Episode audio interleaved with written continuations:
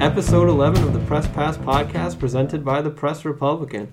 I'm here, sports editor Joey LaFranca, with staff writers Kara Chapman and Mackenzie Delisle. We're doing quick hits with Mackenzie and Kara. How we doing, guys?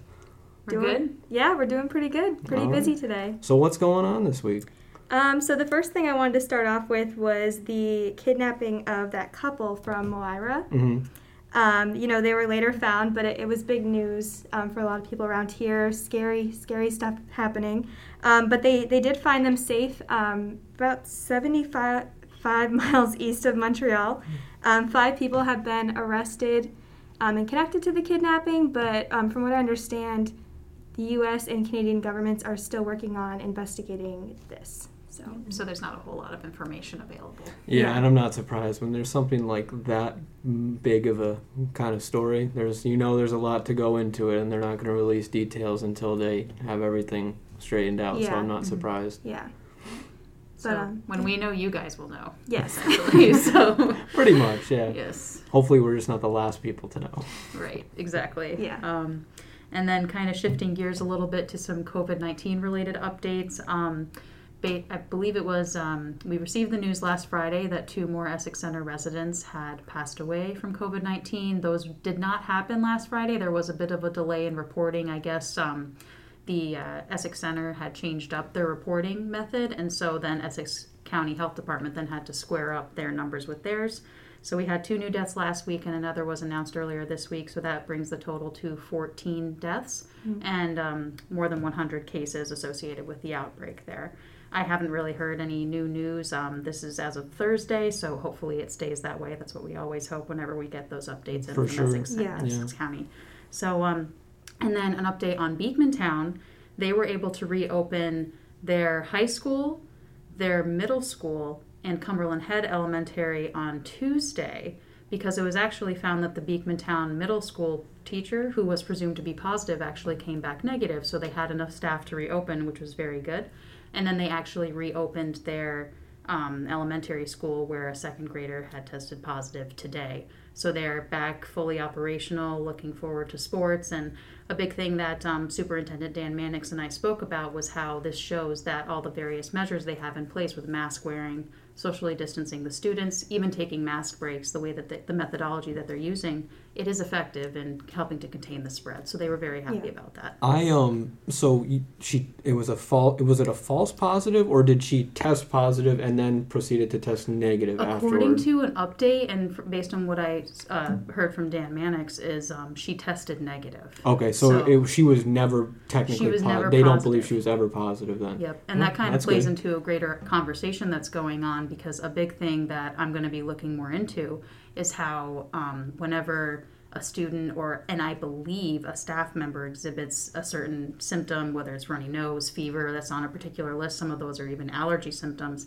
They have to have a negative test before they can go back to in-person Sure. learning. Yeah. So um, that's that kind of figures into a broader conversation I'm going to be looking into. So stay tuned on Yeah. that front. yeah.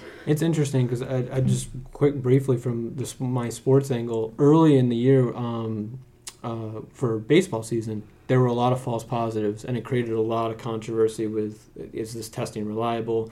How are we going to actually operate moving forward? If the tests aren't reliable, what can we trust moving forward? So that just plays into the narrative of what's kind of been an ongoing thing. And you know, ultimately, there's like we, I've I've said this a million times. Probably, there's no blueprint as to how to handle any of this. Right. So as far as testing goes, it's it's just like everything else. You got to kind of work out the kinks and try and move forward. So that's interesting. Yeah, but good news for the Beekmantown School District basically means good news for at the other schools who are also implementing these measures. Like if they, God forbid, got a positive case, then the fingers crossed there would be no spread if they're you know following those measures, socially distancing and adequate hand washing, spacing out students, that kind of thing. It should it should work. Yeah. should Yeah. work. So- Absolutely. Um, I was also just going to mention SUNY Plattsburgh students held a Say Her Name rally um, for Breonna Taylor. The, Mhm. the court ruling came out last week. Um, so they did that last Friday, and uh, from, what- from what I understand, you know, everyone was wearing masks and doing their best to, you know, keep some distance from each other. So that was good to see. Yeah, and it's always good for the SUNY Plattsburgh community because sometimes they're on their own island, I guess you could say, to a certain extent. So it's always good to see them kind of expressing themselves. But ultimately, they're part of the community. Yeah. And it's always good to see things like that. And when they can do something, especially in 2020, peacefully, uh, with health, you know, protocols in place and everything else of that nature. No complaints. That's Yeah. that's that's a great thing to see. And I mean, speaking of showing support for, for things you, you believe in, there's actually a pride parade happening this weekend um, in the city of Plattsburgh. Uh, I think it's going to be a car parade. Okay, Um, it's going to end with a drag show down at the Oval. interesting. I think that's, yeah. Um, so that should be pretty cool. I guess you can sit in your car and watch some drag queens dance and sing or lip sync, whatever they do. So, be That's- nice. Sounds interesting. Yeah, for sure. Yeah, It'll be for a lot sure. of fun.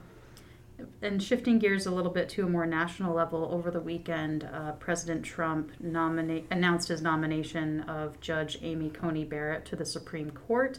Um, we had kind of an analysis piece from two SUNY Plattsburgh professors about what her confirmation, if the Senate does go through with that, could mean. There's a lot of um, case law and uh, dis- upcoming decisions that this could impact. Um, talking about, from what I understand, um, she is like uh, she's been a very big fan of like religious freedom. Um, there are a lot of uh, upcoming decisions and case law that uh, could shift a little bit if she were to be confirmed, because then there would be a solid 6 3 conservative majority on the court. Um, I spoke with um, Dr. Raymond Carmen from SUNY Plattsburgh. He mentioned stuff like Roe v. Wade. There's a ruling regarding the Affordable Care Act that's supposed to, well, they're supposed to be hearing a case on the Affordable Care Act shortly after the election. Um, DACA's on the table. Um, issues re- surrounding marriage equality and discrim- discrimination protections for um, people who are part of the LGBTQ community, that kind of thing. So those are all um, kind of the different issues that are on people's mind when they're considering confirming another conservative Supreme Court justice. And um, that actually kind of came up during the next topic I'm going to bring up, which was the presidential debate between President Donald Trump and Vice President Joe Biden. There was a debate. oh, you didn't know? Oh no, no, I had no idea. yes, I I watched the Even the thing. sports guy knew about the debate. Yeah, I didn't yes. watch it, but yes, I I did watch the whole debate. Um, what I hear from a lot of people is like, well, with Dr. Harvey Schantz, he's another SUNY Plattsburgh professor, one of our go-to political analysts, so to speak. He called it the most aggressive debate he's ever seen, and I would have to agree with that. I have not seen nearly as many as he has, um, but there was a lot of interruption.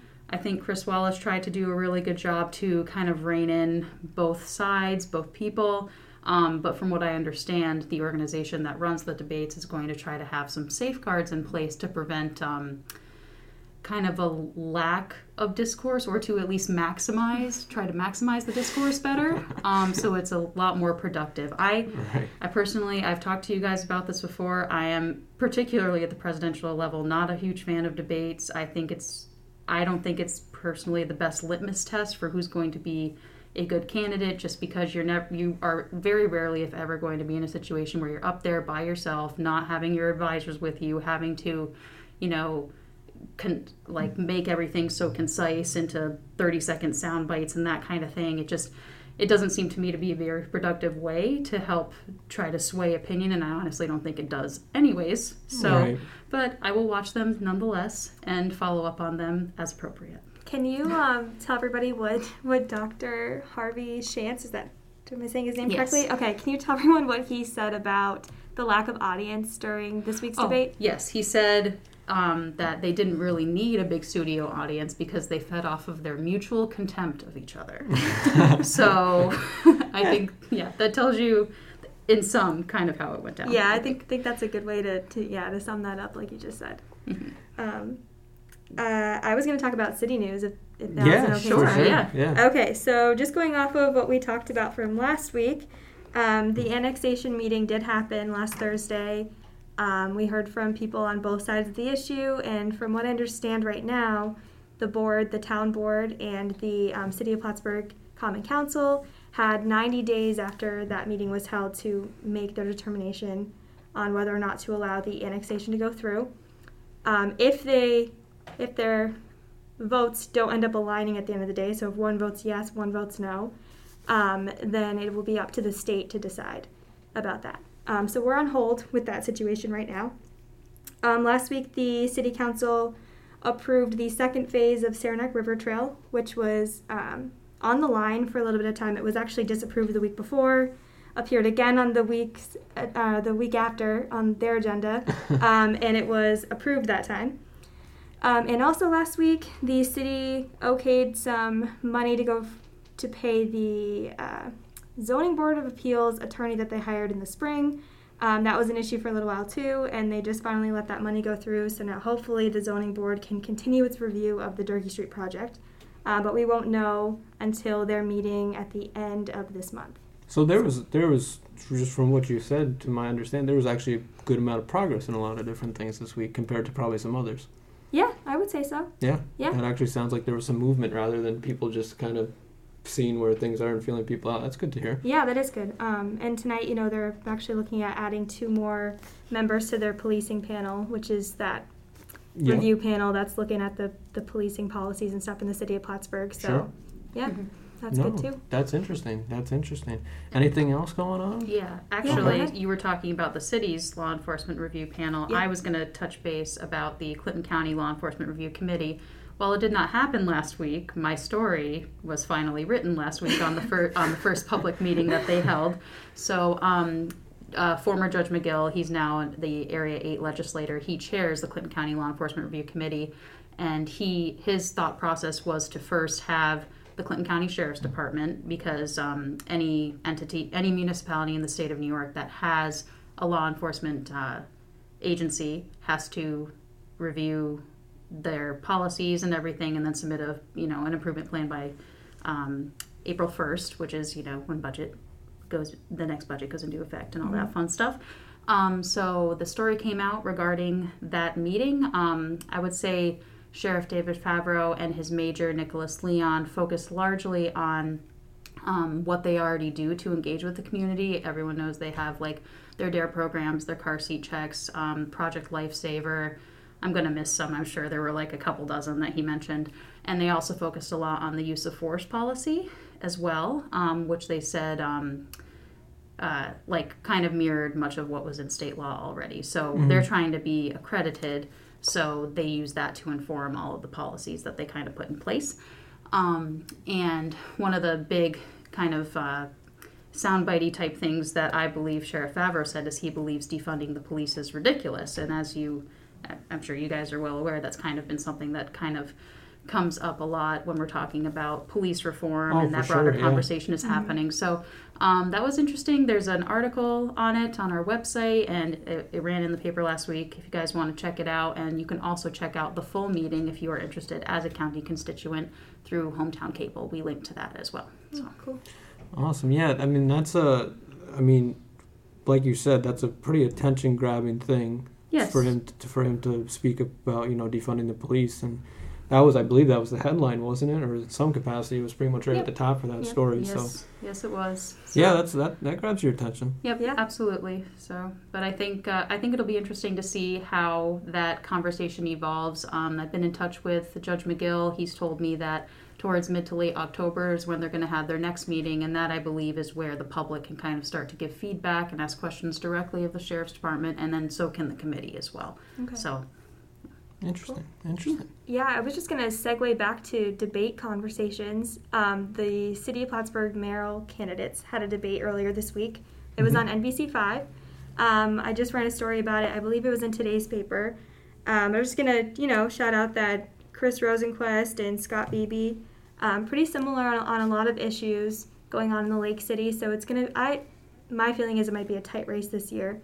Um, but I did just want to say too, next early next week there's going to be another debate between the two of them um, on Mountain Lake PBS. So if you didn't get the chance to watch the first one, or you still want to keep track of what's going on with the two candidates, you can catch that on their channels next week as well. it is nice to see obviously these two are going against each other. Yeah. but it's nice to see that it's not going all haywire off the wall. It seems like both are kind of really targeting like you know boosting the city of Plattsburgh in different ways and it's not really going at each other as much as it mm-hmm. does seem like both of them have a goal oriented I think you know process moving forward Yeah, and, and I think part of that stems from the fact that these two candidates have both been out in the community, engaging with them and talking to people for months now. Um, and I think that that's just showing you what the community is asking for and they're listening. So I Yeah. think that's why they align. It's refreshing to see and it too, because obviously what's going on at the national level, um, Yeah. it's a lot different. So that's good to see. Yeah, it is good. Yeah, So I, th- I think you know when people go to cast their ballots in November, they're going to have to really look at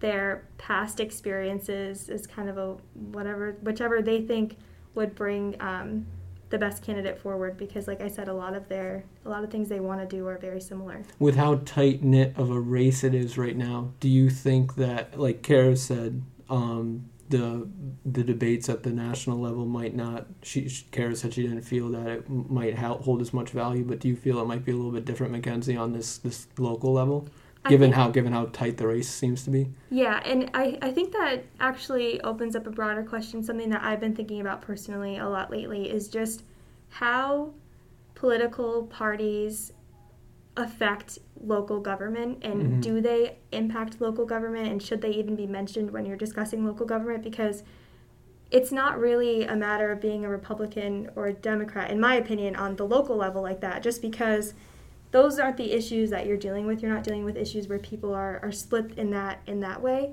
Um, you're looking more at human interest things and what the community is asking for and I just I don't know. So yeah, I think I think it does make a bigger difference on a local level. That's the kind of the way I was. It was a little bit of a rhetorical question, but yeah, that's kind of the way I saw it. Was this, these debates might actually hold a little bit more of a purpose than some Yeah. others might even in past years. Yeah. Yeah, because at the local level, you're actually more likely to meet the person that you're voting Yes. for and like Right. know them as a person. Yeah, Yeah. And so I feel like debates, local debates, can kind of contribute to that. sure, So.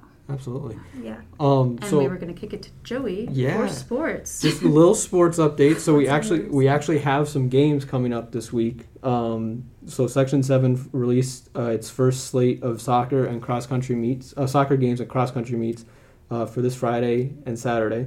Uh, we got Northeastern Clinton at Chazy Girls on Friday. Uh, we got Willsboro at Moriah Girls for soccer on Friday. Um, then a slate of games on Saturday, Lake Placid at Willsboro, Chazy at Saranac for girls soccer. And then there's more soccer games next week, but we'll worry about that next week. And then for boys soccer, there's Chazy at Northeastern Clinton at 7 p.m. I would put a little star next to that game. I think that's going to be a really good game. You got Chazy, who went to the uh, Final Four last year. Um, obviously, Chazy is very well known in, in- for their boys program um, of winning state championships. Um, Northeastern Clinton has a lot of good athletes as well. Um, they're always somebody to look out for. So I'm really excited to see how that game's going to go. Um, Saturday, there's Willsboro at Lake Placid boys. And then same thing, like I said, there's more games on Tuesday. And then for cross country, uh, they're kicking off their season on Saturday for both boys and girls. We got Seton Catholic at Northeastern Clinton at 11 a.m. on Saturday. Kara's alma mater, same with mine. and then uh, we got Moriah, uh, Mar- the combination of Moriah Boquet at Saranac at 2 p.m. on Saturday as well. So nice to see after all of the absurd planning that we actually have some games. Um, Joe's I, very excited. I am very excited to actually write about games rather than write about, yeah, there could be a possibility of games. We don't know. Oh, we don't know who's going to opt in. We don't know who's going to opt out. It's good to know that there's actually going to be some concrete sports coming up for this weekend. So I will kind of hopefully and continue to stay in my little sports circle and Mhm. be in my little candy store of, of the sports world. So Yeah. excited to say excited to see this to say the least. I am I don't think I've been as excited to go and cover a soccer game on Friday as I probably am this year. Um, Yes. Pretty excited to see that, and I'm sure for your for your guys' perspective too. I mean, I you know it's not like you guys are covering sports, but I'm sure it's kind of nice to see that too, just because it's more, it's just a sign of normalcy, and Right. and I think that's every sign of normalcy we can have in this bizarre time that we're in, the better. Yes. So I would say, you know, keep wearing a mask, social distance, keep sports going for your kids, but also for Joey. yes. Just saying. It's all for me. No, no, it's not. I'm, I'm just really happy for the kids too. I mean, because Yeah. they need it. Mental health wise, it's such a huge Mhm. thing. Mhm. Um, you know, just obviously physical fitness, that type of thing too. That's huge. And just you know, being with being with your friends, being with your teammates, working together. It's all part of things as a young adult that leads to bigger things down the road. Um, I played sports my my entire childhood, growing up all the way through high school, um, and it, it it's it helps you out. I mean, it, it- you know, the social skills, different things of that nature, just work ethic, things like that is important. And those are the things that kind of go underrated. So I'm really looking forward to seeing sports, and I'm happy that uh, a lot of student athletes are going to have the chance to actually do that. So And uh, props to those cross country kids out there running with masks on. yeah, That sounds yeah. The sounds one, rough. the one thing I will say is at least it's not like super super hot. Um, That's- I that's feel like fair. I feel like that might help a little. It's certainly not easy No. by any No. means, but I was thinking about that the other day. Is at least it's not like 90 degrees out right now. Yeah. Because I man that that would stink. Mhm. So we'll see how it goes. It will definitely be a little bit weird, um, but historically too, it'll be interesting down the road to look back in time and see soccer games and kids with masks on, cross country meets kids with masks on. It's gonna look weird, but we're gonna remember a quite eerie time. I feel like. Yeah. hmm Yeah. Um, but other than that, what we have coming up is a little chat with Ben Rowe and Joe LoTemplio. We're going to talk about the Plattsburgh Air Force Base a little bit because we just had a fe- we had a couple feature stories about the base closure, which happened uh, just recently, 25 years ago. And um, we're going to talk about that. We're going to go a little bit more into the presidential political debate. Can't wait to hear what Jolo has to say about that. And I think we'll go from there. But otherwise, we will uh, take a break and we'll be back.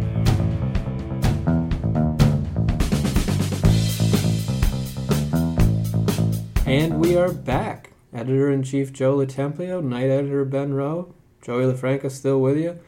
We are uh, here for a little bit of a chat, guys. How we doing? Good, buddy. How are you? Not bad, Ben. I got to match Joe's energy. I'm doing good, Joey. I love it. Every week, every week it's like that. You didn't say Joey Bats this week though. Joey Bats. There we go. That's better. Yeah. That's better. What it like we don't really we we have Ben has the nickname of Maestro, but we we never call him that. I think we need to give him something that actually sticks. Uh, well, sometimes I call him Royal Highness. Royal. okay. What did um oh what did Nate used to call me? He used to say um Ben oh gotta think of that. That's inside baseball though. It's inside baseball. I before we get into anything, I have to tell you, I had I brought a very simple uh, little dinner, lunch, whatever type of time you want to call it today, Meal. and and yeah, just a meal basically. Meal number two of the day, I guess I'll call it. I just had some nice tomato soup with some Ritz crackers. Ooh. Delightful. I mean, you can't go wrong with that. Was it the Progresso kind? No, With it- the crackers on top? No, no, no, no. It was actually just straight, straight up. I'm not going fancy today or anything. I, it was just Campbell's. Mm. I, I cooked it earlier earlier today. Put it in a thermos. Brought it in today. Just nice with some Ritz crackers. It was. It just that hits the spot sometimes. It's it's we are now. I think it's safe to say we are now in soup season. oh It's yeah. true. There's no Uh, there's no doubt yeah, about it. It's good stuff. I had soup for lunch. Yeah, it, it just hits the spot. It's calm, relaxes you a little bit. I'm ready for like the rest of the day now. Yesterday I had my first hot coffee in ages and cold rainy day, nice hot coffee. You Like- took advantage of free coffee day. I did. I told Which you actually, about. yes, I told Ben Joey about told free coffee. about. I told them about it, and Oh, I didn't boy. go. No. I had one. Did I you? one, yeah. Did you? Mhm. And do you still have? Have you used up the gift card that Ben and I got Long you a little while back? Long Yeah, I thought so. Well, that went Yes. that that went to good use though. Having a Dunkin' Donuts on your commute is very handy, I will say. Yeah. Yes, um, for myself, I'm usually there by mine up in the West End, by the um, uh, up across from CV Tech. Okay. Mhm. Yeah. Um, that one's a good one. be I'm usually there about nine fifteen or so, and it's hit or miss. If there's eight cars in front of me, I'm not Mhm. stopping. No. Yeah. There's there's it no. can be busy. If you when when you go to Dunkin' Donuts, do you ever actually go inside, or are you strictly a drive-through guy? Rarely, Yeah. rarely. I don't know the last time I actually went in a Dunkin' Mhm. Donuts. hmm I, I think the last time might have been when, oh geez, I mean, I had to get like a bunch of donuts, and I was like, oh, let me get a variety, and I, and I said, oh, let me go in and actually like look at what donuts they have, yeah. and I that was a while ago, but I think Dunkin' Donuts has to be one of the places that they can't have many people go inside. It's almost weird to Although go inside. sometimes I wonder. I th- uh, sometimes if there's a long line of, line of cars, like I say, it might be quicker to just to park in. line. Yeah, because they don't. It's not like they want you to wait in line or anything. They Yeah. probably want. They're like, oh yeah, we'd probably get this because they actually have to look at you for a little while. You know, if you're in your car, it's not as big of a deal. Life But- hack: order through the drive-through, park, and then go in and demand your drive-through order. I like that. That's no, actually, don't do that, folks. That's, that's not. That's not a bad idea. What's your What's your go to flavor for coffee, Ben? Um, honestly, I keep it pretty simple. Is that I my mom she gave me is that the hazelnut, three creams, two sugars. Oh, That that's sounds perfect good. formula. Yeah, I, I could do that. Normally, I get regular coffee, uh, cream and sugar, which is four and four. Okay, that's not bad. I always like French vanilla is my favorite. I never have sugar in my coffee though, and just a little bit of cream, or as my grandma always said, a little skosh, a little skosh of Mhm. cream, Mm-hmm. and that was that's about it. I, I like it a little little stronger. Um, I don't like to put a lot of sugar in it, but I just like the natural kind of flavor. One of these days, I'll get to campus and go to Tim Hortons and get a double double. Yeah, I my Uh, favorite thing. Gotta get the ice cap at Tim. Hortons. Yes, Yeah. the ice caps at Tim Hortons. I had a lot of those in college. My Mhm. routine on the day where I was working at Cardinal Points, the college newspaper at Plattsburgh, my routine the day when we would do the pages, I would have, it was actually a brutal day. I had an 8 a.m. class. So then after that, went to Tim Hortons. Okay. Then I came back, got a coffee, uh, a cinnamon bun, then came back into the office at Cardinal Points, did some pages. Then I had class from like 12 to 3 o'clock pretty much that day. Then I would go to Subway and get something there. And then I would Is come there back. Subway on campus? Yeah, Oh. I don't know if there is now. I actually heard that there. I, I was reading Cardinal Points actually last week, and I don't know if Subway's gone now or they still have that. Yeah. Um, but yeah, it was in. Um, it was. What did it used to be? It's where. Uh, what is that building called? The Angell Center. Well, yeah, it's the Angell Center, but it's the little. So as you're kind of walking, so you walk into the main lobby of Angell College Center, Yeah. you go right. With the And- Feinberg Library down there. Yeah, you head toward Feinberg Library, but it's kind of before that, and that's that's oh, yeah. Oh, oh yeah. The um. sundowner. No. no, no. So you face it when you face I the know what you're talking about. Okay. That used to be the point. Yes. okay. That's where the bar was, hmm Can you? and there was a cafeteria there. Too. We we were not planning to talk about this, but when you were at Plattsburgh State, what was it like to actually have a bar on campus? It was awesome.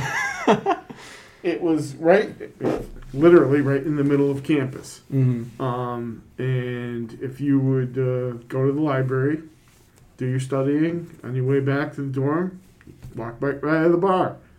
Uh, drinking age was 18 when I was there, and Mhm. the bars were open till 4 in the morning. Um, so if you wanted to have a late night drink, it was right there.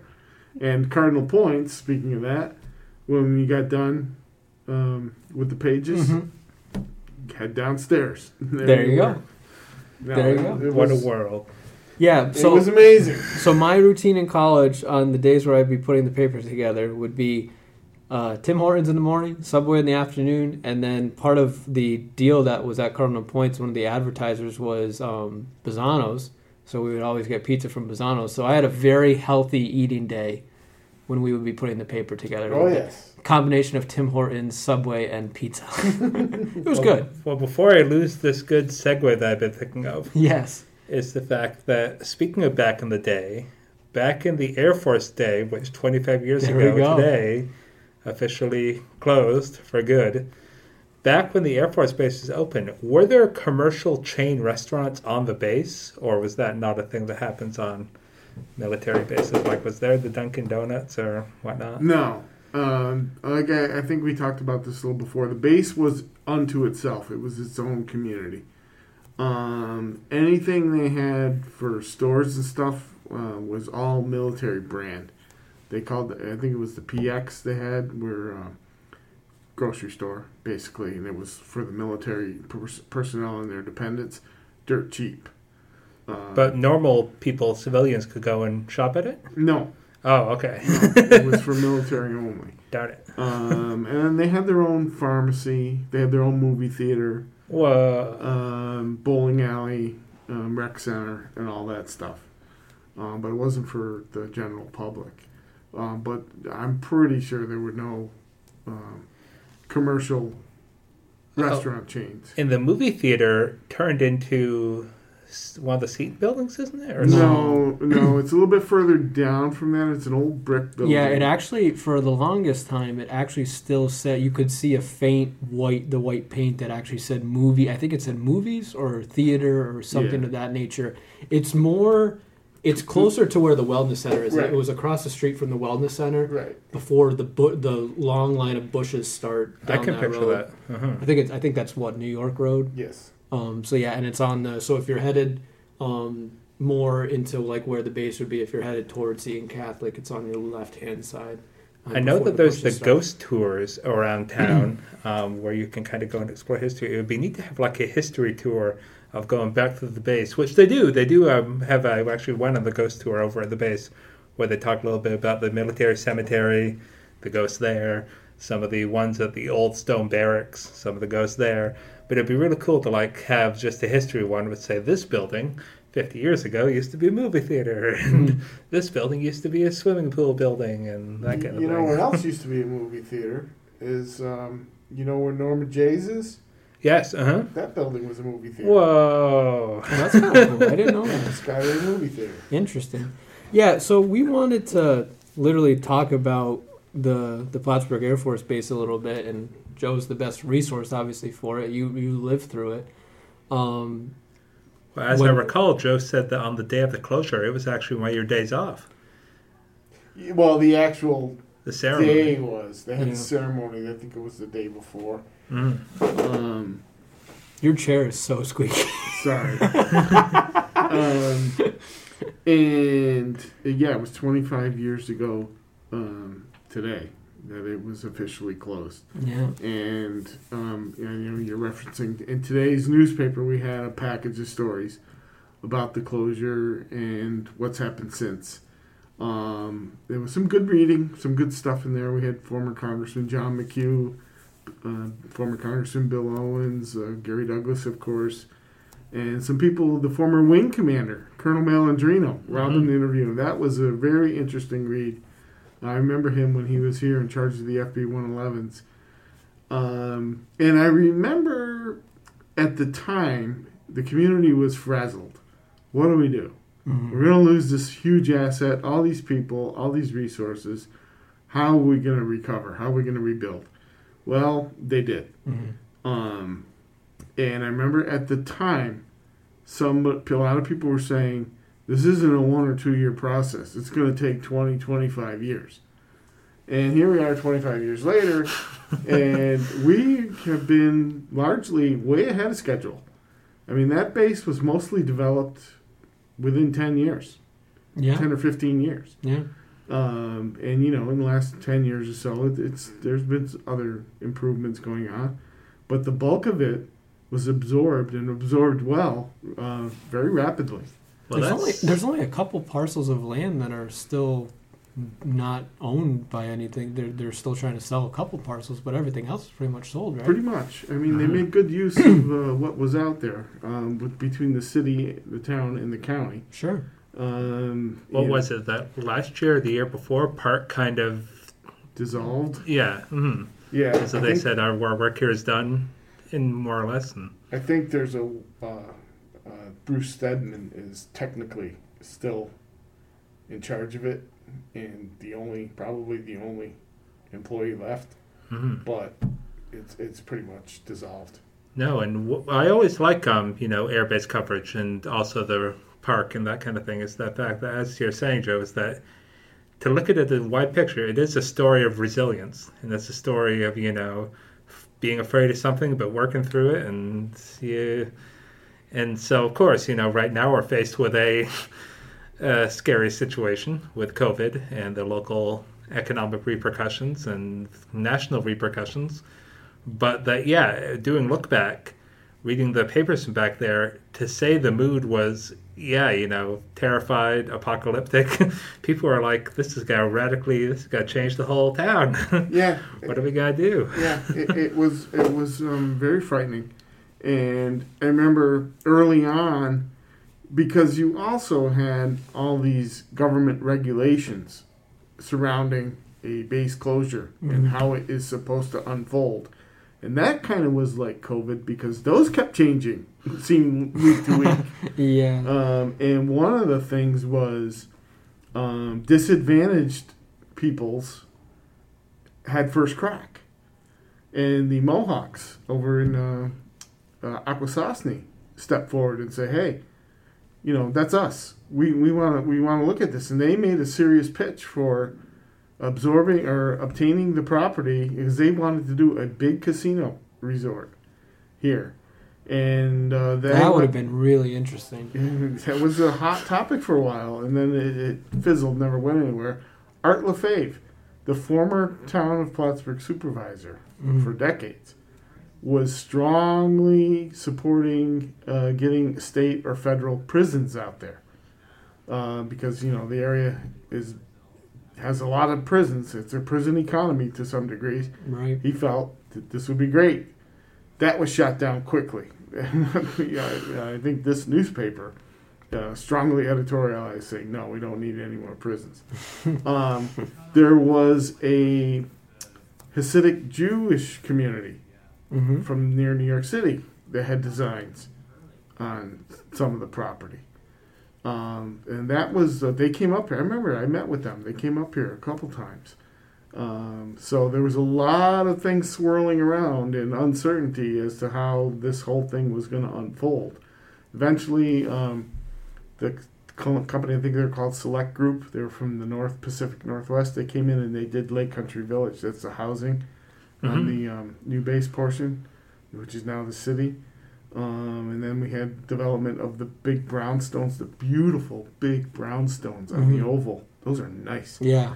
Um, were were sold and developed, and then there was you know the old officers club was torn down, and some condos were built there.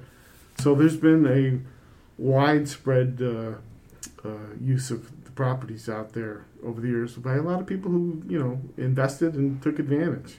What was your craziest when the base was running? What was the craziest thing you ever covered that pertained to the base? At the base, Yeah. I would say the most memorable. Yeah, was memorable. Yeah, anything like that. in um, of course in uh, I'll never forget this August 2nd 1990 uh, that date in history should bring out to many people it was the day Saddam Hussein Iraq invaded Kuwait hmm Mm. and that kicked off what's pretty much still going on today uh, turmoil in the Middle East. And we were on the base. There was a bunch of media there for uh, some event on the base.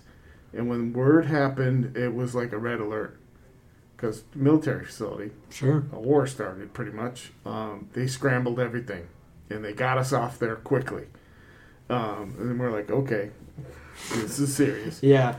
um, and then that the the buildup was set for um, the invasion of Iraq by the U.S. forces, which Plattsburgh Air Force Base personnel were part of. Yep. And in early '91, a lot of these guys were deploying, and the Air Force media, public affairs, invited the media out to cover the departure. And to see these, these military personnel say goodbye to, to their families, Yeah. their wives, husbands, and kids, that was tough. I mean, they were going off to war, hmm and there was obviously crying, hugging, and uncertainty, and we covered that. And that was like, whoa. is Was this all deal. like the same day? No, or, no, no, like- no. okay. I mean, this was, you know, A culminate. Yeah, I, Yeah, that's what I thought you meant. I like was I like, said- I, I didn't know how quickly it all developed. Desert Storm, Right. Desert Shield. Desert Yeah. Shield, Desert Storm. Okay. So early '91, and then the war ended pretty quickly. Yeah. And But there was no guarantee of that. So for No, those service no. members, exactly. Yeah, you can't. knows you what can't happened. predetermine. yeah, And, how and I remember something's every gonna go. day um, because when the war started, I think it was January 15th in 91, because President Bush had set a deadline. And I happened to get, I was 29 years old, and Mhm. I happened to get the chicken pox. Oh, I had never had chicken pox adult as a chicken kid. pox. that's miserable. So, and, and Lois Clermont was the news editor at the time. She was pregnant. Oh goodness. And you can't be around somebody pregnant if you have the chicken pox. Mhm. Right. So I had to stay home for a week. And the first day I was home was when the war started. And CNN was basically covering the war, so I stayed home and watched the war. it was the first time they showed video of you know tracers, missiles, right. and it was fascinating. And um, I remember the guy in the General Schwarzkopf was Oh, the yeah, head, of the, uh-huh. head of the U.S. forces. He would have these military, these briefings, uh, media briefings every day, and the guy holding the mic boom was Casey Mahon, Lieutenant Mahon from Plattsburgh Air Force Base Public Affairs. So I saw him on TV every day. That's Casey. exactly, exactly. Um, That's a surreal moment. it was funny. And the um, there was one case during the war. I mean, it was a sh- short war, and we the U.S. forces took care of business pretty quickly. And but there was one case where a Scud missile from Iraq hit a uh, hangar, a military hangar, where a bunch of Air Force personnel were sleeping, and a bunch of them got killed. hmm And uh, a month or two later, when the war ended and the troops returned home, we also went out to the base to cover that. And that was very emotional. These guys coming home to their families safe. And one of the guys happened to be in that barracks that got hit. And he was fine, but he lost a lot of friends and he just broke down mm and it was horrible. It was uh, really difficult to uh, thing to cover um, after returning from war and experiencing that. Um, so those are some of the things I will remember from covering things at the airbase. And also, anytime we had to go out on the flight line, we froze our butts off. it was so cold out there. Yeah, I mean, because there's no, there's no, I mean, overall there's mountains, but just in that area, I can imagine the, the wind would Oh, whip. it's terrible. It's terrible. and can you imagine being uh, assigned to a post out there? Oh, They had these these like little stations, yeah. like They They guard probably wanted to set up fires next to each one of them or something. twelve hour shifts. A space heater's not going to do anything there. no, oh my goodness. That's I'll- that's crazy. you have to ask Robin about that. Um, the one you mentioned, the chain restaurant things, they didn't have. I mean, I might sound silly here. They didn't have the Pizza Hut back then. yeah, that- wasn't but that- that's not on base property. Oh, oh, okay. So, but it was clo- okay. Never Yeah. mind then. Yeah, because I was thinking, wasn't that kind of there because of the base? To a Probably. certain, to a certain extent. Okay. And did I mention was it on this show a week or two ago uh, about the Domino's pizza drivers? Mhm. Oh, the ones that I think, but refresh my memory. Yeah. It might have been in a briefing I was talking about. Yeah, I don't think you mentioned it on here. Military personnel, you know, they would call Domino's. They wanted a pizza. Yep. And the drivers would have to go out and, you know, get a pass to get on base. hmm And if the speed limit on the base property was 25 miles an hour and you went 25.2 miles an hour, you were getting a ticket. Really? They pulled, military police pulled everybody over. The MPs. and the Domino's guys hated it. They hated going out there. Yeah. It's like it's like going into the abyss. Well, remember back then, the Domino's was 30 minutes or less. uh huh. Oh yeah. Otherwise, you get a free pizza. Well, they were in a hurry.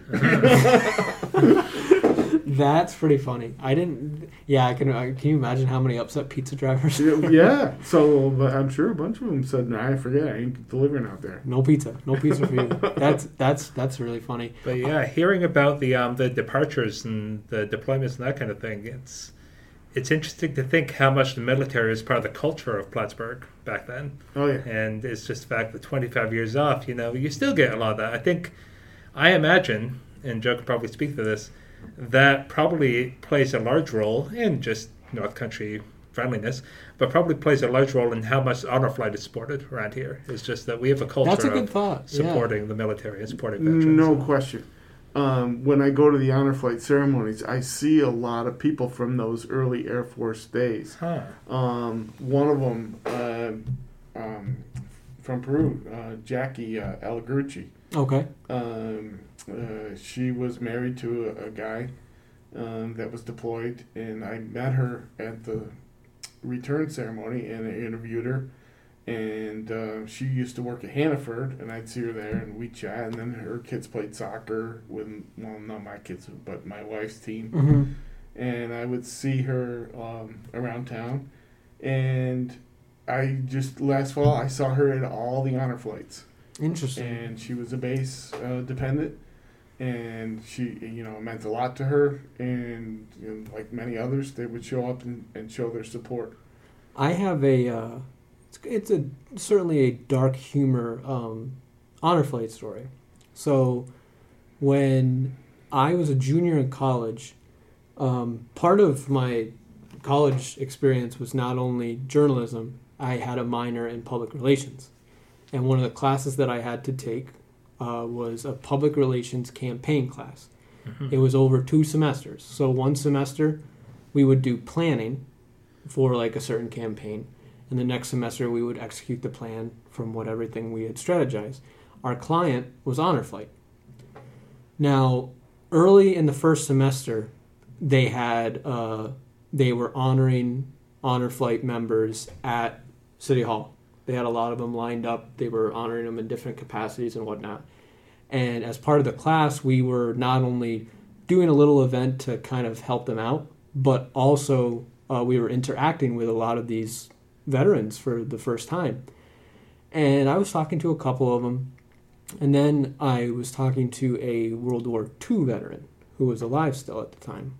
And I was chatting with him, and he had all of these badges, a lot of different badges, which was mm-hmm. really cool. So, you know, when you go up to somebody like that, you're trying to find different conversation things to talk about. And I was like, oh, let me talk to this guy about, because nobody was really talking to him, so I kind of felt bad. So I went up to him and I was like, what are all those badges? Tell me about these. And he's like, oh, this one's th- about this, and this one's about that. And I said, what about that one? And he goes, he looks me dead in the eyes. I've never been more terrified in my life as somebody spoke to me. He goes, oh, I got that off a German soldier. He wasn't going to need it anymore. Ooh, And I said, all right, cool, cool. You just told me you killed a guy. All right. So there's my uh, little Mhm. honor flight story. But I look at that as, um, like I said, a little bit of dark humor because I was not, expe- it was more funny because I did not expect him to say that.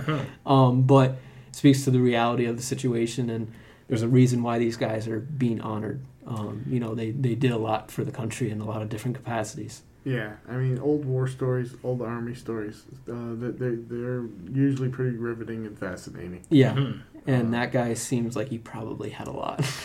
Mhm. Oh, yeah. And again, and that's one of the reasons why going to those events, you know, prior to the takeoffs, the veterans are just wandering about usually, and you can, you know, go up and thank you for your service. You know, nice to meet you, and maybe hear some, yeah, some stories. And yeah. so, yeah, so as you know, as I'm sure Joe and Joey and everyone here would say, you know, yeah, check out the honor flight ceremonies. Yeah, it's re- it's really cool. Yeah, and, and and you know we talked in one of the stories we talked about the oval. Um, the oval is a unique and pretty cool piece of property. Mhm. Um, if you ask me, it's this big uh, parade ground that was um, it was that's what it was used for dress parades for the military, which were quite impressive. hmm All these guys in uniform marching. Um, they used to be that was pretty cool.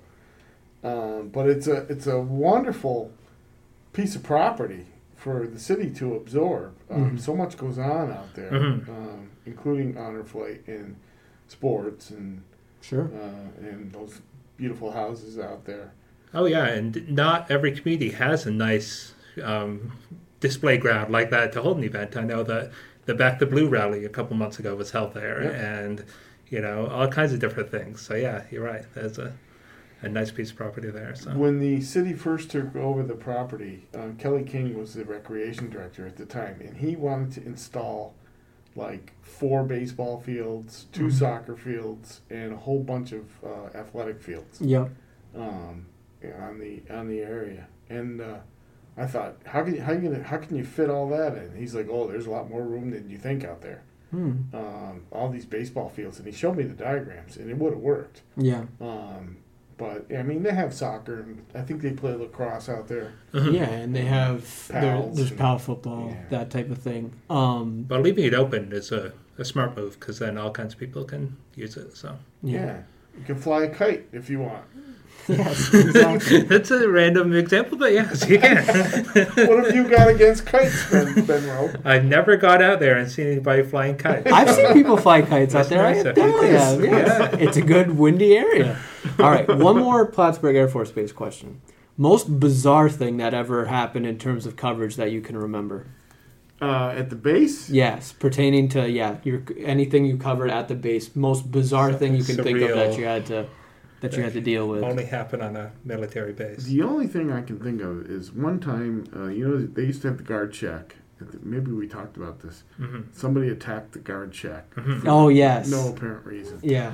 Um, other than that, uh, I'm trying to think off the top of my head. Uh, every um, so often, they would uh, burn off some fuel on the flight line, and there was this huge black cloud over the flight line. Oh, interesting. and everybody in town would freak out. Oh, the base is on fire!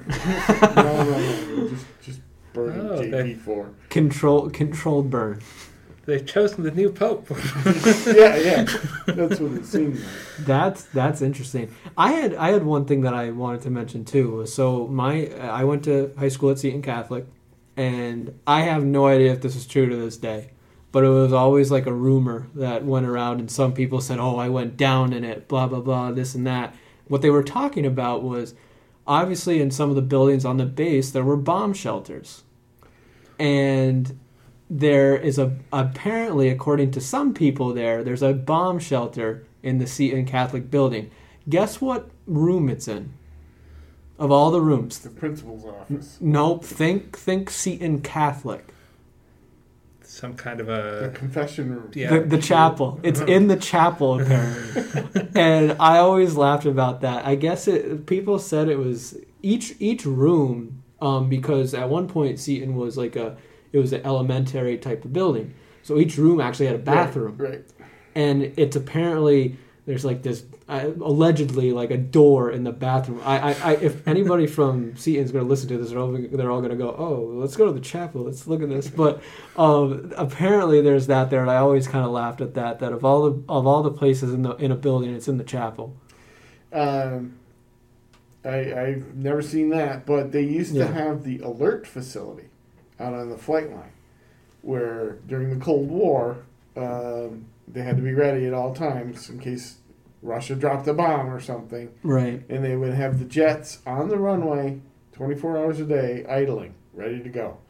And the crews were in the flight line, which was this really weird shaped building next to the flight line, and it had these long tunnels um, that used to run out to the flight line from this building, and they were on duty like 24 hours. The crews would be in there, and they didn't do anything because there was never. It, Right. needed to go Thank God. Um, because supposedly during a, a crisis like that, they had to keep enough tankers, gas tankers, in the air, strategically located around the world, to keep Air Force One in flight for six months. Oh, Oh, wow. wow. Can- awesome. Something like that. Which, who knows? It's probably bogus. It's, it's totally That's not true. insane. But uh, so these guys were in the alert facility, and then when the base closed, the city wanted to do something with the alert facility. They were thinking of moving MLD out there, and we they had a tour of the building, and it was disgusting. it was full of mold. it was Oh. horrible, Oh, no. Uh, and I'm sure there was asbestos in whatever. in That's there. nasty. And those guys had to stay in there. That is yeah, nasty. yeah, it was terrible because it was half underground and half above ground Yeah. and it was just most of those Air Force buildings were crap. They were just uh, I don't know 1950s Uh-huh. uh, new wave at the time uh, prefab stuff, and Right. it was just garbage. Ugh. Again, that speaks to the challenges that were presented to the community. That okay, you have all these weird buildings, all in various states of disrepair. What do you got to do with them? So, Yeah, most of them were junk. Um, uh-huh. Route nine, as you're going um, south on the city, you know where the Reserve Center is uh, vaguely. On um, uh, U.S. Avenue. Yeah. Um, if you go by what is now the new Buster's, Oh, oh, yes, yeah, yeah. yes, I do know. It's, um, towards- it's, it's towards- across from like that gated community or Yeah, whatever. those that used to be what they called K Park housing, and it was terrible. It was a dump. and whoever bought that got rid of all that, and they had this beautiful tract of land, and they built all those brand new houses. Oh, cool. That's cool. Well, Um, uh, it sounds like something that was an eyesore turned into something that's actually nice that people appreciate. Yeah, and was much better. Uh, but like I said, the best part of the base was I think those brownstones, those Uh-huh. old uh, beautiful buildings. Oh yeah, if you look around the oval, yeah, it's just this beautiful property. You Yeah. got the um, the base chapel. That's probably Yes. actually looking beautiful right about now. So it is. It Yeah. is. Uh-huh. Very popular spot for weddings and stuff. So again, you know, I would segue to end this conversation with um, the idea that, you know, again, 2020, what a year, lots of uncertainty of what things are going to look like post COVID. Yes. But, um, you know, Plattsburgh, we've hunkered down before. We've gotten through the rough times and come out stronger. So hopefully we can do the same this time. Yes. And to tease for next week, we teased it for this week. We adjusted things. We're going to do, we're, me and Ben are going to rank high school sports logos for next week. Mhm. Okay, we're gonna have that. All of this talk. I think one other thing that I would love to tell the story about is my trip last summer into a missile silo. Yes, I think that would be fun to talk about. Mhm. So that will be coming up next week. Who knows what else will be coming up? Obviously, there is a lot of uh, political things going on. Um, Ooh. Ooh. Yes. Ooh. That Yes. debate is still Quick- fresh in our minds. quick, quick, quick mention of that. Joe, what was your thoughts on the debate? Uh, what did Jake Tapper say? It was. I have no uh, idea. I did not he, watch he, the he. Train off like three of them. Yes, Uh, inside that. a dumpster fire. Inside Yeah. a. Dumpster fire is my favorite Yes. word, just He- in general. He, he said it was like yeah, like a dumpster on fire inside of a train in a train wreck. Yes, It it, was- was, It was. but yes. It was something. Ben, what did you think? um, I thought that it was engaging television. Engaging television. And I stuck in my little world of, of sports, so that didn't have to really. I think Watch you that probably made the wise choice. I think I think honestly, I'm probably a genius Yeah. to do that. I did, I, as I was saying earlier, I did joke with Ben Rowe at one point, just abruptly in the newsroom. I said, "Who's winning?" And and Ben just goes, "I don't know." um, but yeah, it's, uh, moving forward, I'm sure we'll have a lot more talk about political stuff, also on the local scene as well, and Yeah, yeah. moving forward from there. But I think. Uh, Oh, did you know, by the way, at Kinney Drugs, Mallo cups are on sale? Ooh, well, that's that's a whole other bracket thing that we can talk about. I think yeah, I think we can have a little chat about Halloween candy coming up too. I was thinking about that. I had a Crunch bar today. I know You some. did? pe- Yeah, oh, it's tremendous. It's, I'm telling you. What was it? They were overrated? Was that what somebody said? Oh, Yeah. that was what John said. Oh, the John, publisher, John yes. Salcino, our, pu- our publisher, he said that's yeah, and he was telling me that like we needed to like evaluate my childhood because I like Crunch bars. I mean, that's the most absurd take I've ever heard. It's just chocolate with like the rice crunchies. That's it. You're filled with air. Yeah. So today I had a crunch. So it's for my little like you know leper or whatever you want to call it, I had soup and a crunch bar. It was good. It was good. Nothing wrong with The that. No. diet of a journalist. The diet, the diet of a journalist. Yes, but Joe, do you want to sign us off? Well, boys, another good week. Thank you very much. And we wish everyone in the North Country and your families a little week side.